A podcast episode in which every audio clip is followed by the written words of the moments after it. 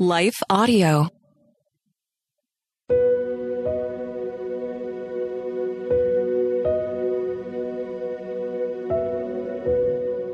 Hello.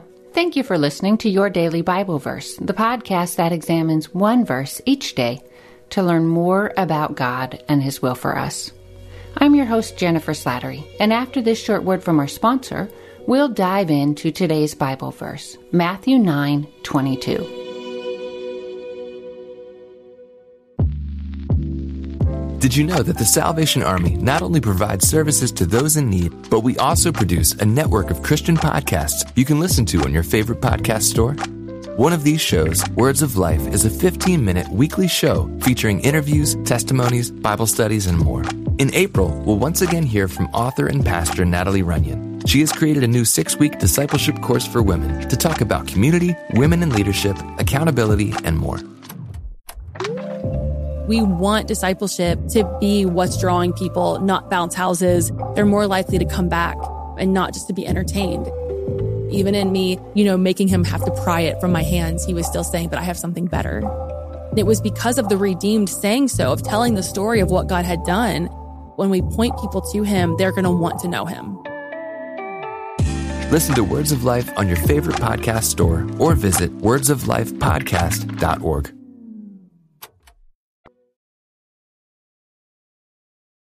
Today's Bible verse is Matthew 9:22. Jesus turned and saw her. "Take heart, daughter," he said. "Your faith has healed you." And the woman was healed at that moment.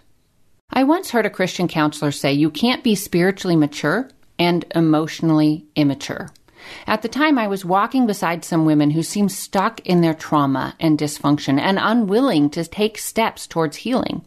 For numerous reasons, I'm sure, but it takes courage to admit you need help to bring your vulnerability and your hope to Jesus, especially if you've had your hope dashed way too many times prior, as was the case with this woman that Jesus spoke to in today's verse. On this particular day, Jesus had recently cast numerous demons from a man who had been spiritually enslaved. Then, taking his disciples with him, he crossed the lake from the region of the Gerasenes, and as usually occurred, a large crowd gathered around him. At some point, a synagogue leader came and knelt before him, saying, My daughter has just died, but you can bring her back to life again if you just come and lay your hand on her. Verse 19 tells us that Jesus and his disciples got up, which seems to imply that they were sitting, which also seems to imply that Jesus was in the middle of teaching. But when this desperate dad asked him for help, he stopped the lesson. He stopped what he had been doing to respond. While he was on his way to help this really important man, a bleeding woman pressed through the crowd in order to touch the fringe of Jesus' robe because, according to verse 21, she thought, if I can just touch his robe, I will be healed.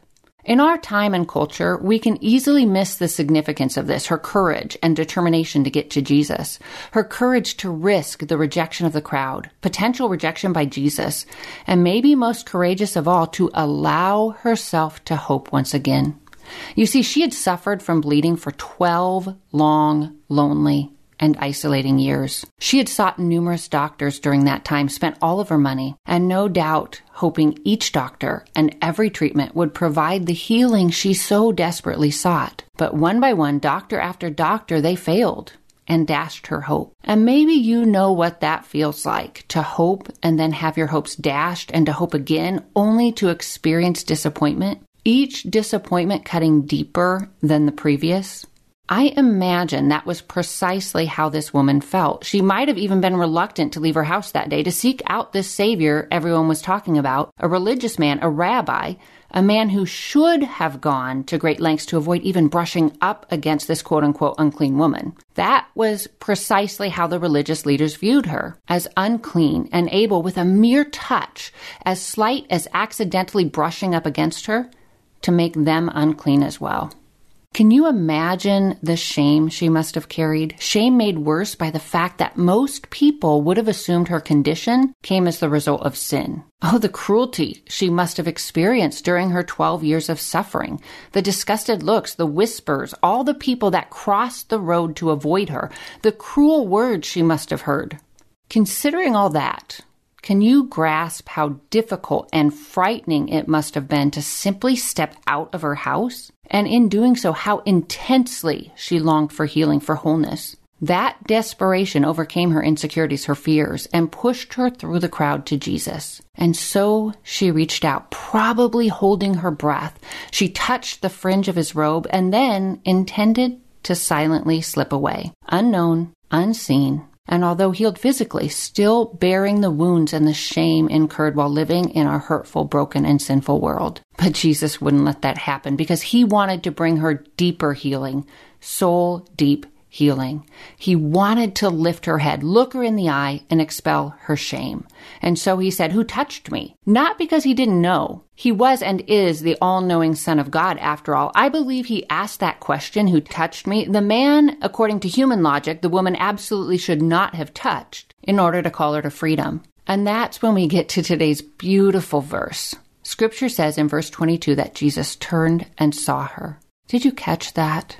Jesus saw her. He really saw her. Take heart, daughter, he said. Your faith has healed you. And the woman was healed at that moment. He called her daughter. Such a tender address. And she was the only woman in all of Scripture that Jesus addressed in this way, in front of the crowd, thereby declaring her clean and loved and worthy of love to them all. And he says the same to you and I. If we've trusted in Christ for salvation, scripture says we have been purified and elevated to the position of son or daughter. We have been given a new name, one to replace all the harmful and hurtful false identities we've absorbed over the years. And just like Jesus did with this woman in scripture, he calls us to come out of hiding and to step boldly into his grace. What might that look like for you?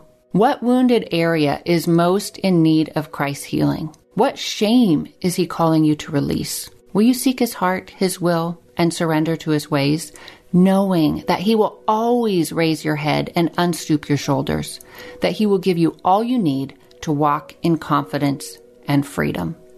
Let's pray. Lord Jesus, thank you for your grace, for your mercy. Thank you that you call us your beloved sons and daughters and your friends. Thank you for the price that you paid in order to bring us life and life that is abundant and beyond our expectations, a life that is characterized by wholeness in the depths of our soul.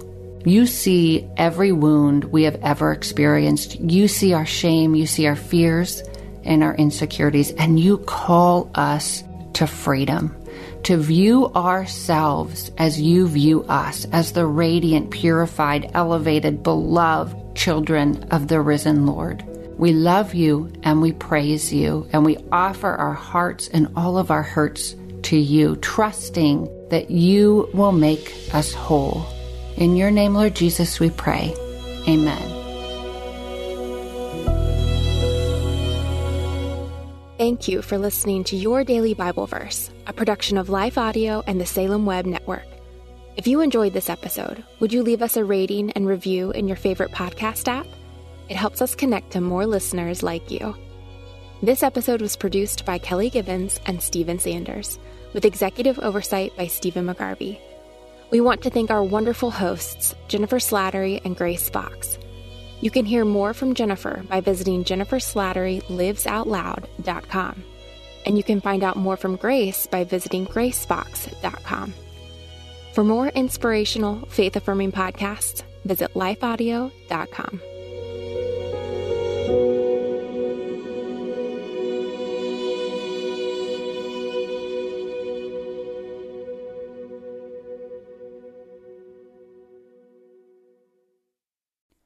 Christmas. For most kids, it's the most joyful time of the year. But this Christmas, 1.5 million children will spend the holiday separated from a parent because their mom or dad is behind bars. Prison Fellowship Angel Tree needs churches in our communities to volunteer to bless local children with a gift, the gospel, and a loving message from their parent. I believe this is an incredible opportunity for our listeners to share the love of Jesus this Christmas. Many of Prison Fellowship's partner churches continue ministry to local Angel Tree families after Christmas is over. Through this ongoing care, Prison Fellowship Angel Tree strengthens and encourages families every day. Angel Tree wouldn't be possible without the help of faithful volunteers. If you're ready to make an eternal impact in your community, please register today at angeltree.org backslash church. That's angeltree.org backslash church. Miracles are everywhere. Let our adventure begin! Discover PureFlix, your premium streaming service where faith and family values come home. Ready to have some fun? The most exclusive selection of quality, wholesome movies and series that will uplift your spirit. A man can argue whether God exists, but when he looks at his daughters, he knows. With new arrivals every week. Unbelievable. Save big and enjoy the possibilities, like invitations to exclusive theatrical screenings. I see it, so I believe it. Find out more by joining today at pureflix.com. Is life feeling chaotic? I get it. I'm Rachel Wojo, host of the Untangling Life podcast. Don't miss the passionate encouragement and faith based resources you need to help you clear your head and calm your heart. As Shell says, it feels like Rachel always knows what I need to hear. She keeps it real and is so humble. Her podcast is just the cherry on top. Enjoy Untangling Life with Rachel Wojo on lifeaudio.com or your favorite podcast app now.